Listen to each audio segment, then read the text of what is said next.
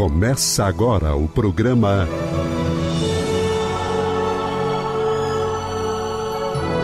O Livro dos Espíritos em Nossa Vida.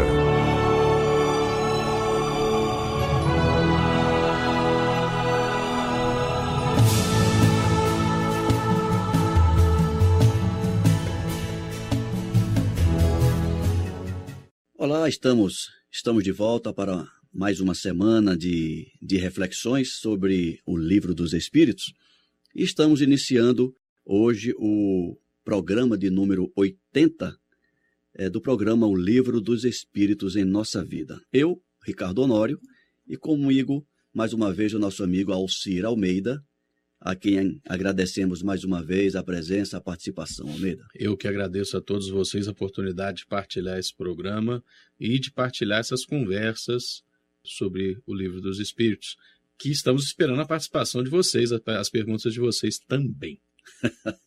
tá certo. Almeida, então vamos dar continuidade à questão 222. Essa é a questão mais longa que nós já estudamos até aqui. Né? Vale né? por um capítulo. É, né? é, um capítulo inteiro, né? Vale por um capítulo essa questão. É, na verdade, a questão 222, o Kardec é, faz um resumo de tudo que foi falado nas questões anteriores sobre pluralidade das existências e é, ele foi de uma felicidade impressionante. É, é, é, porque ele vai colocando todos os fundamentos lógicos que conduzem a uma única explicação para todas as grandes perguntas que nós temos na nossa existência. Né? É. Por que, que as pessoas são tão diferentes? Né? Por que, que um tem uma ideia que já nasce sabendo, o outro não? E, e, questões, questionamentos que são milenares. São, né? são. Que as, as filosofias tentaram responder dessa ou daquela maneira, mas sempre deixando ali uma, uma lacuna não respondida. É. E, a, e, a, tese dele é justamente essa, essa, essas questões clássicas. Quem sou eu? De onde eu vim? Para onde eu vou? É. Né? E tem uma resposta que a doutrina espírita propõe, e o nosso entendimento é que essa resposta é a mais completa e a mais adequada. Por favor, se alguém tiver outra melhor, nos comunique. é, o que eu ia dizer. Nos se comunique. tiver alguma que explique melhor, que nos, nos traga, né? que a gente vai estudar. É verdade. Então, meu amigo, nós paramos a semana passada naquelas cinco questões que o Kardec levanta e ele termina dizendo, ele termina perguntando: existe uma doutrina que possa resolver todas essas questões? Por exemplo, apenas relembrando, ele perguntou se a nossa existência atual, é, se nossa existência atual unicamente deve decidir o nosso destino, qual é, na vida futura, a posição respectiva do selvagem e do homem civilizado? E, e segue, né? Não vamos repetir agora, vamos dar prosseguimento a essa temática. Então, a partir dessas, da, do, dos questionamentos, Kardec escreve assim: admitir a existência consecutiva, as existências consecutivas, e tudo se explicará conforme a justiça de Deus. Se a gente admitir, fica muito bem explicado. Muito bem. Mas, ô, Almeida, e se você me permite, não precisa ser muito inteligente, nem ser muito estudado para entender dessa forma. Uhum. Se você pega o entendimento de que Deus é bom e justo, só esses dois. Se ele é bom e, e é justo, perfeito. não é isso? Considerar a pluralidade das existências, o processo reencarnatório, encaixa como uma luva nessa, nessa justiça, nessa bondade. Como nós vimos na semana passada. É porque é interessante, porque Deus é perfeito em todas as suas qualidades, infinito em suas qualidades, é justo, bom, perfeito, está em todo lugar, e Ele é, Ele não muda. E Ele nos dá infinitas oportunidades. Nada mais coerente cria, com o Pai bom Ele cria uma lei, Ele cria uma regra do jogo, né? Uhum. E dá oportunidades iguais para todo mundo. E que cada um corra atrás. Cada um do... siga seu siga caminho seu caminho. conforme o livre-arbítrio lhe permitir. O que foi que Jesus falou a respeito disso? A cada um.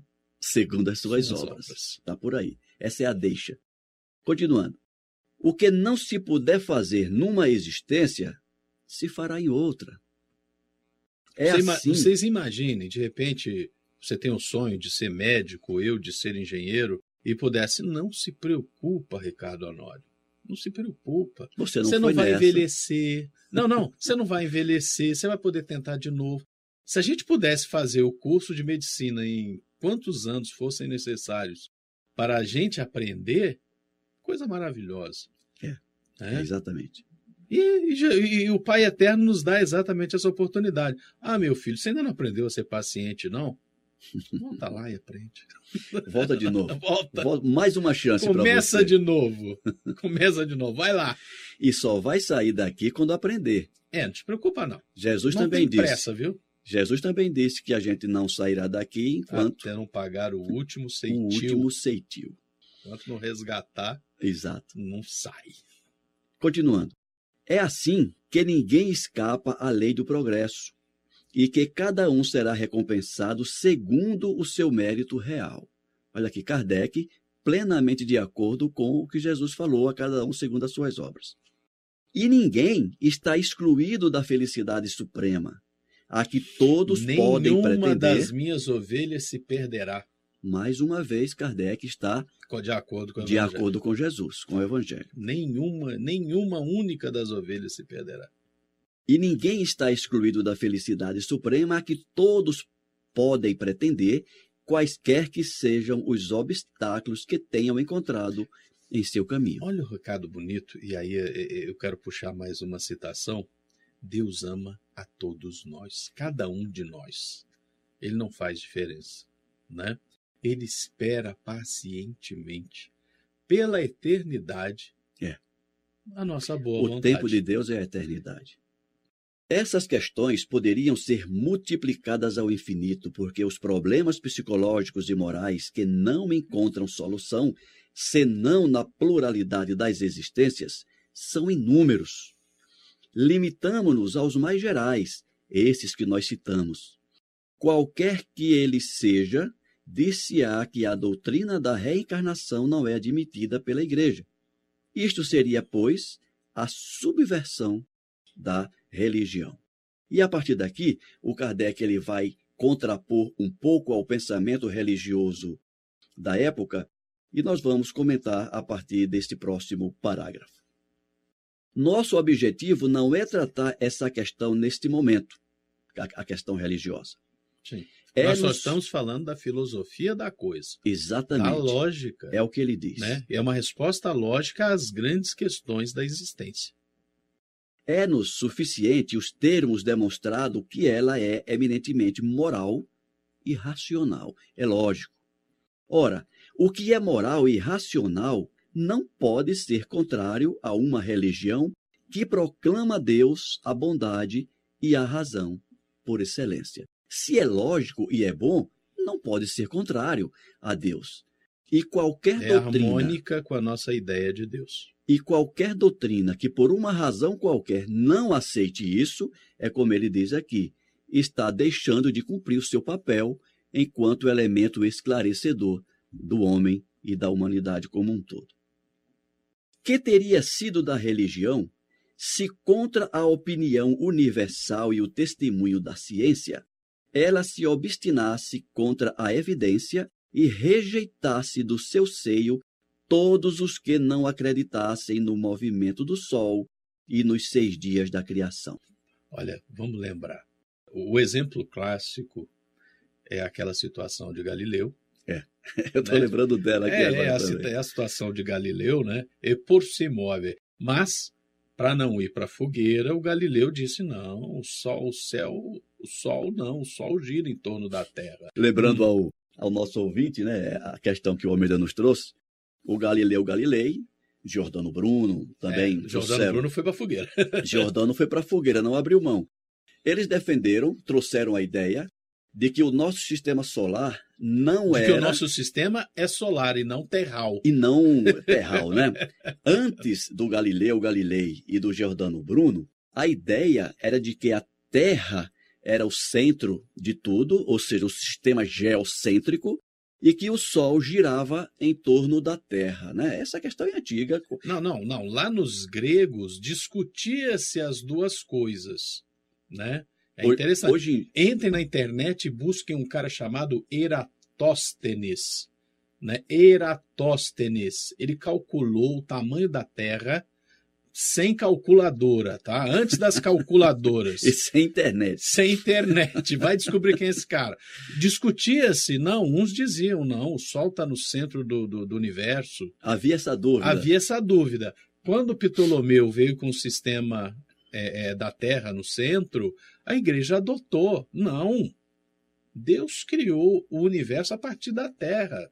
Tudo que está aqui está à volta da Terra criação máxima da divindade. Ou seja, existia uma ideologia por trás dessa, dessa tese científica. É científica para a ciência da Sim, época. Científica, É. mas ela era defendida por motivos religiosos. Hoje em dia, qualquer criança sabe que o Sol é o centro do nosso sistema solar e todos os demais planetas giram em torno. Mas, apenas explicando, quando o, o Giordano Galileu. Bruno e o Galileu levaram essa questão, e na época a igreja ela praticamente é, é, dominava A sociedade a, a europeia sociedade europeia, tanto do ponto de vista religioso quanto científico e político. e político, eles foram é, é, demandados, questionados e, e sugeridos que negassem isso. O Vamos falar em bom português. Botaram eles contra o paredão e falou: e aí? Não vai mudar de ideia, não? Tem uma, fo- tem uma fogueira te esperando ali. O Giordano Bruno não mudou de ideia, Foi para a fogueira. foi para a fogueira. A questão hilária, é, que é fato, o, o Galileu disse assim, né, no bom português, disse assim: ó, a Terra gira em torno do Sol. Mas para não ir para a fogueira, eu digo que não gira. Né? Mais ou menos assim, né? A Terra não gira em torno do Sol. Mas, é, o- é, a o Terra Sol não gira. gira em torno da Terra, claro. O Sol gira, você Tem não uma- vê que eles giram, ele sai e, e- e concordou com, com, É, com as tem uma- autoridades tem uma- eclesiásticas. Tem uma tradução que diz assim. Aí ele, mas que se move, se move. É, Falou tem- baixinho aí, exatamente. por Tem uma tradução move. que ele diz: a Terra não gira em torno do Sol, mas que gira, gira. E mais que gira, gira. E gira, gira. E, e livrou-se. Então o Kardec ele traz aqui nesse comentário essa questão, né? É. Imagina se, se a religião, a época, não tivesse submetido, onde, onde estaríamos hoje? Né? E, e essa é apenas uma questão que a época era defendida Sim. com um verniz religioso e que a ciência veio a é, é, confirmar e de ele forma propõe contrária. justamente isso. Onde nos leva a ideia religiosa a se sobrepor à realidade científica? Exatamente. Aonde pode nos levar? A gente já tem algumas amostras na nossa história. E o Kardec vai dizer, em outro ponto, que se em algum momento da sua existência o espiritismo se contrapor com a ciência, fique com a ciência. Reexamina a questão e fica com a Re, ciência. reexamina a questão. Com muita calma. Porque a ciência são as três irmãs, né? Ciência, filosofia e religião. A ciência, a, a- filosofia pergunta, a, a- a ciência responde e a religião sublima. Mas vamos ver como é que está a resposta da ciência, o que é que está sendo comprovado. Uhum. Então, voltando. Que crédito houvera merecido e que autoridade teria tido entre os povos esclarecidos uma religião baseada em erros manifestos dados como artigos de fé? Né? Vai seja, nos conduzir a uma relação deturpada, entre Deturpada nós, da criaturas, e o Criador. Entre nós, Exatamente. criaturas, e o Criador, essa relação vai ficar deturpada, porque baseada em mentiras. quando a evidência se patenteou, ou seja, quando foi comprovado cientificamente que não é o Sol que gira em torno da Terra, mas a Terra que gira em torno do Sol, A igreja demorou um pouquinho a aceitar isso. Isso. Mas quando foi patenteado, ela se colocou a seu lado, ou seja, acatou, porque viu que não tinha mais o que Discute. discutir. Se está provado que sem a reencarnação as coisas que existem são impossíveis, se certo ponto do dogma não podem ser explicados senão por este meio, é preciso admitir-se e reconhecer-se que o antagonismo desta doutrina e desses dogmas não é mais do que aparente. Ou seja, não existe, na verdade, um antagonismo, existe simplesmente uma não aceitação da realidade. Assim como, em algum momento, a religião não aceitava que o sistema era heliocêntrico e chegou a um ponto que teve que se curvar à realidade que ele é heliocêntrico, em algum momento teremos que nos curvar também diante da realidade Da pluralidade. da pluralidade das existências e do processo reencarnatório. Continuando. Mais tarde mostraremos que a religião está menos distanciada do que se pensa desta doutrina e que não sofreria mais do que já sofreu com a descoberta do movimento da Terra e dos períodos geológicos que, à primeira vista, pareceram desmentir os textos sagrados. Aqui me lembra uma, uma questão envolvendo o Chico Xavier, quando ele foi perguntado se o Espiritismo seria a, a religião do futuro, e ele disse não. O Espiritismo é o futuro das religiões. Ou seja, a mensagem, os esclarecimentos, a realidade que é filosófica que o Espiritismo nos traz, no futuro, todas as religiões deverão se submeter a elas, não por uma questão de imposição, mas por uma questão simples de serem factuais. Assim como o sistema heliocêntrico e geocêntrico foi deturpado em determinado momento e confirmado em outro, essas explicações, essas respostas que a doutrina espírita nos traz, um dia serão tão patentes quanto o movimento, quanto o sistema heliocêntrico é, Eu gosto de pensar, planetário. eu gosto de pensar que a doutrina da reencarnação, como já acontece no Brasil, né, mesmo aqueles que não estão dentro da doutrina espírita, mesmo aqueles que não estão em outros, outros outras doutrinas religiosas que vêm lá do Oriente e que aceitam a reencarnação, mesmo aquelas essas esses nossos irmãos e irmãs da matriz judaico-cristã vão adotar a reencarnação justamente por essa base lógica, porque ela é lógica, ela responde logicamente a uma série de questões. E, nesse sentido, quando o Chico fala é o futuro das religiões, não se entenda, não, a doutrina espírita vai ser hegemônica. Não é nada disso. Hum, não é isso. Não é nada disso, não é nada disso que a gente está defendendo aqui, tá? Mas que cada vez mais nós teremos uma visão mais próxima, né? Com certeza, né? Porque no momento em que eu sou judeu e começo a examinar o mundo a partir de um pressuposto das reencarnações sucessivas, minha visão de mundo se altera. Ah, mas eu sou muçulmano. Alá, Alá o Akbar. Mas no momento em que eu percebo que a reencarnação é uma realidade, eu, dentro do meu islamismo, eu vou, eu, eu vou alterar minha percepção. É, é uma coisa que eu, Eu acho que isso é que é legal, porque aos poucos a gente vai se perceber todos no mesmo barco. Cada vez mais nós nos perceberemos Uhum, como aquilo que a gente já falou semana passada, como uma única humanidade. exatamente, Almeida. É, é uma coisa que eu tenho defendido nas conversas, nas palestras, enfim. Você não precisa abandonar o seu sentimento religioso Não, não. para estudar Espiritismo. Não. É, nós E nem precisamos. é, precisamos abandonar a doutrina espírita para estudar judaísmo, Não precisamos. islamismo. o que nós precisamos é desplugar essas coisas. Infelizmente, Vamos, ainda vamos tem. desplugar o fanatismo. Ainda né? tem pessoas que é, é, se aferram a isso. Né? Eu, eu tenho alguns anos já de espiritismo e atendimento fraterno, e, e não é de hoje que nós atendemos nas casas espíritas irmãos que professam o catolicismo, as religiões evangélicas, outros cultos qualquer, e quando necessitam de algum atendimento do ponto de vista espiritual, vem à casa espírita. E eu acho isso de uma grandeza e de um desprendimento enorme, de uma sabedoria, porque isso demonstra que uma coisa não está atrelada à outra. Não. O sentimento religioso é uma coisa. O conhecimento que a doutrina espírita nos traz é outra, que pode estar atrelada ao teu sentimento religioso, você enquanto espírita, Sim, não é isso? Mas que congrega nele as três irmãs sim. a ciência, a filosofia e a religião. O que, que a gente está estudando aqui? Isso é filosofia pura, Isso é filosofia. não é isso? É ciência porque passou por um crivo, por um, É por tem um método. método, existe um método, né? passou pelo método de análise Uma- um do método- Kardec.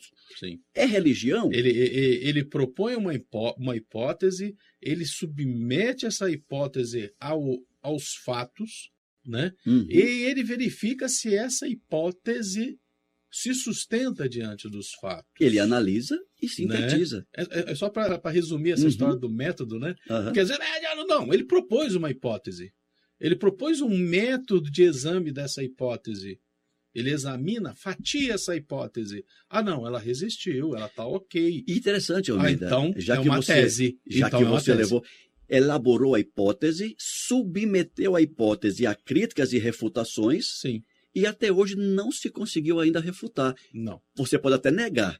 Ah, eu não acredito. Não aí, gostei. Aí, aí, é um problema. É né? outra conversa. Não aceitar. Saímos da ciência. Negar, não aceitar, não acreditar é uma coisa. Perfeito. Agora, refutar, tra trazer uma nova é, é, proposta é, para contrapor, até hoje, todas que foram feitas, nenhuma, e as que foram feitas foram no século XIX, no século XVIII, não chegaram a lugar nenhum a doutrina espírita se mantém incólume, sem nenhuma refutação que valha para é, destruir o que o Kardec escreveu, o que o Kardec escreveu a partir das informações da espiritualidade. Isso, o que ele codificou. O que ele codificou. Nosso tempo está acabando. Então vamos falar vamos... dessa tese dele, então. Vamos logo para essa tese dele. então, é, é, concluindo aquela o parágrafo que a gente vinha lendo, o Kardec escreve assim: o princípio da reencarnação ressalta, aliás, de várias passagens das Escrituras, que se encontra notavelmente formulado de maneira explícita no Evangelho. E você comentou agora há pouco que o Kardec se afina com o que está nos evangelhos, nos evangelhos e realmente não há uma contraposição do que é o Cristo fala nos evangelhos com o que a doutrina espírita nos traz esclarecendo de forma científica, de forma filosófica, é, para um entendimento. Quando desciam do monte, e aqui o Kardec vai buscar a, a, o amparo o evangelho. nos evangelhos. Quando desciam do monte, após a transfiguração, Jesus lhes ordenou, dizendo: A ninguém conteis do que acabais de ver, até que o filho do homem seja ressuscitado de entre os mortos. Porque ele estava conversando com Moisés, ele estava conversando com Elias. Os seus discípulos então o interrogaram, dizendo: Por que, pois, dizem os escribas que é preciso que Elias venha primeiro? E Jesus lhes respondeu: Em verdade, Elias virá primeiro e restabelecerá todas as coisas.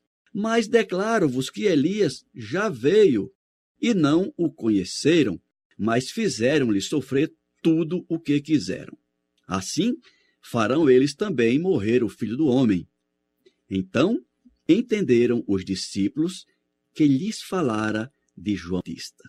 Isso está no Evangelho de São Mateus, no capítulo 17. Então, esse comentário de Kardec, quando Jesus fala assim para os apóstolos, eles entenderam que quando Jesus falava de Elias, dizendo que Elias já tinha vindo, pelo que ele falou, eles entenderam que, na verdade, Jesus falava de João Batista, deixando claro que João Batista é a reencarnação. Era a volta, o retorno, o retorno de, Elias. de Elias. Uma vez que João Batista era Elias, há, pois, uma reencarnação do espírito ou da alma de Elias no corpo que ficou conhecido como o de João Batista. Qualquer que seja de resto a opinião que se tenha sobre a reencarnação, que se aceite ou não, se existe, deve ser suportada, não obstante, toda a crença em contrário, crença. O ponto essencial é que o ensinamento dos espíritos é eminentemente cristão.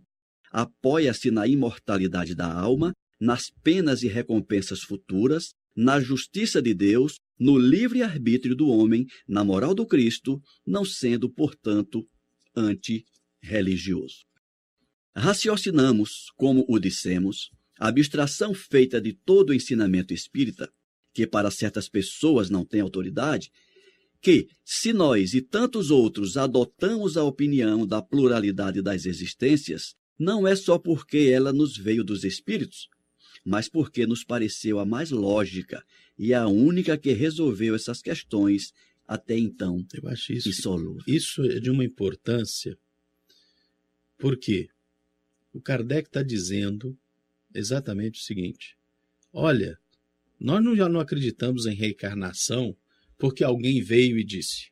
É porque a questão foi analisada e é lógica. A gente examinou a logicidade disso. Isso aí, Deus deixa de ser Deus. Deus deixa de ser bom. Deus deixa de ser justo. Deus deixa de ser perfeito.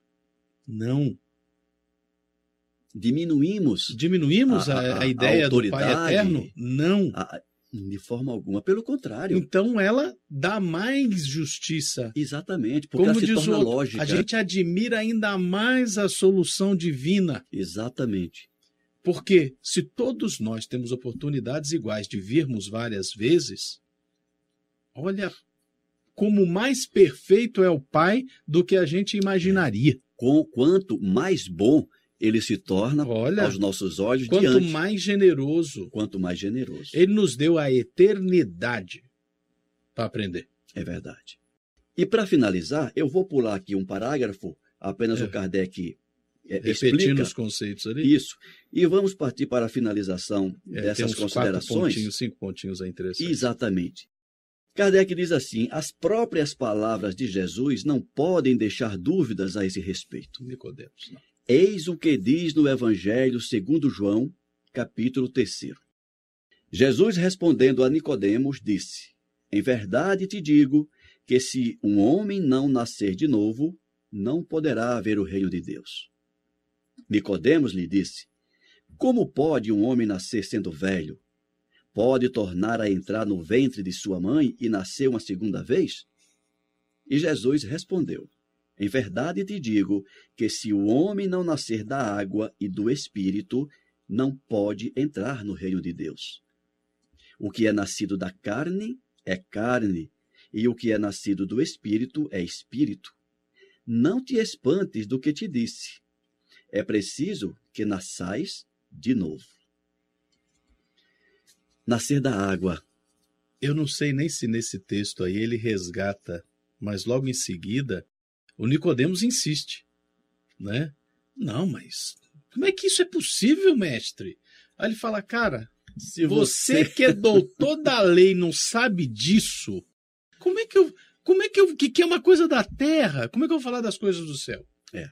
Exatamente. Como é que eu vou falar das coisas da existência, da felicidade futura, se você não acredita em reencarnação? E aí foi preciso 1755 anos 1857 Perdão, anos. Mil, inverti. 1800, obrigado. 1857 anos para que a humanidade amadurecesse o suficiente para cumprir o que o próprio Cristo disse. Sim. Né? Que agora não poderia falar de outras coisas. Tudo. Mas dia virá em que eu mandarei o Consolador para dizer. Para nós não... do Ocidente, porque muitas religiões lá no Oriente aceitam a reencarnação. Já sabiam milenarmente. disso. Já sabiam disso. Não, é, é, reencarnação, disso. repitamos, não é invenção da doutrina espírita. É, é bom, é bom lembrar disso. Almeida, eu gostaria de continuar conversando contigo. O seu papo é agradável. Mas o tempo. Mas o tempo é implacável, o nosso tempo acabou. E nós encerramos aqui neste programa é, as considerações sobre a pluralidade das existências. Convidamos, é, é, sugerimos aos nossos ouvintes que façam essa leitura, é, montem grupos de estudo nas casas espíritas ou mesmo em outras casas qualquer, nas suas igrejas, em suas casas, montem grupos de estudos para estudar o livro dos Espíritos é, é, é de um aculturamento do ponto de vista é, filosófico, espiritual, sem tamanho. Só nos faz bem. Nós queremos encerrar aqui dizendo que na próxima semana nós vamos iniciar o estudo do capítulo 6 do Livro dos Espíritos, quando trataremos sobre a vida espírita falaremos sobre os espíritos errantes. Capítulo 6 do livro 2. Capítulo 6 do livro 2, exatamente. Lembrando que o livro dos espíritos é dividido em quatro livros. Tá ok? Qualquer dúvida, é, por favor, podem encaminhar para o e-mail radio@comunhãoespírita.com. Estamos encerrando, Almeida. Mais uma vez, muito obrigado. Eu que agradeço, Ricardo Honório. Uma alegria partilhar esse programa aqui ouvir você, a gente discutir sobre o livro dos Espíritos e aguardarmos as dúvidas da nossa audiência, dos Sim. nossos ouvintes. Muito obrigado, grande abraço a todos. Você acabou de ouvir o programa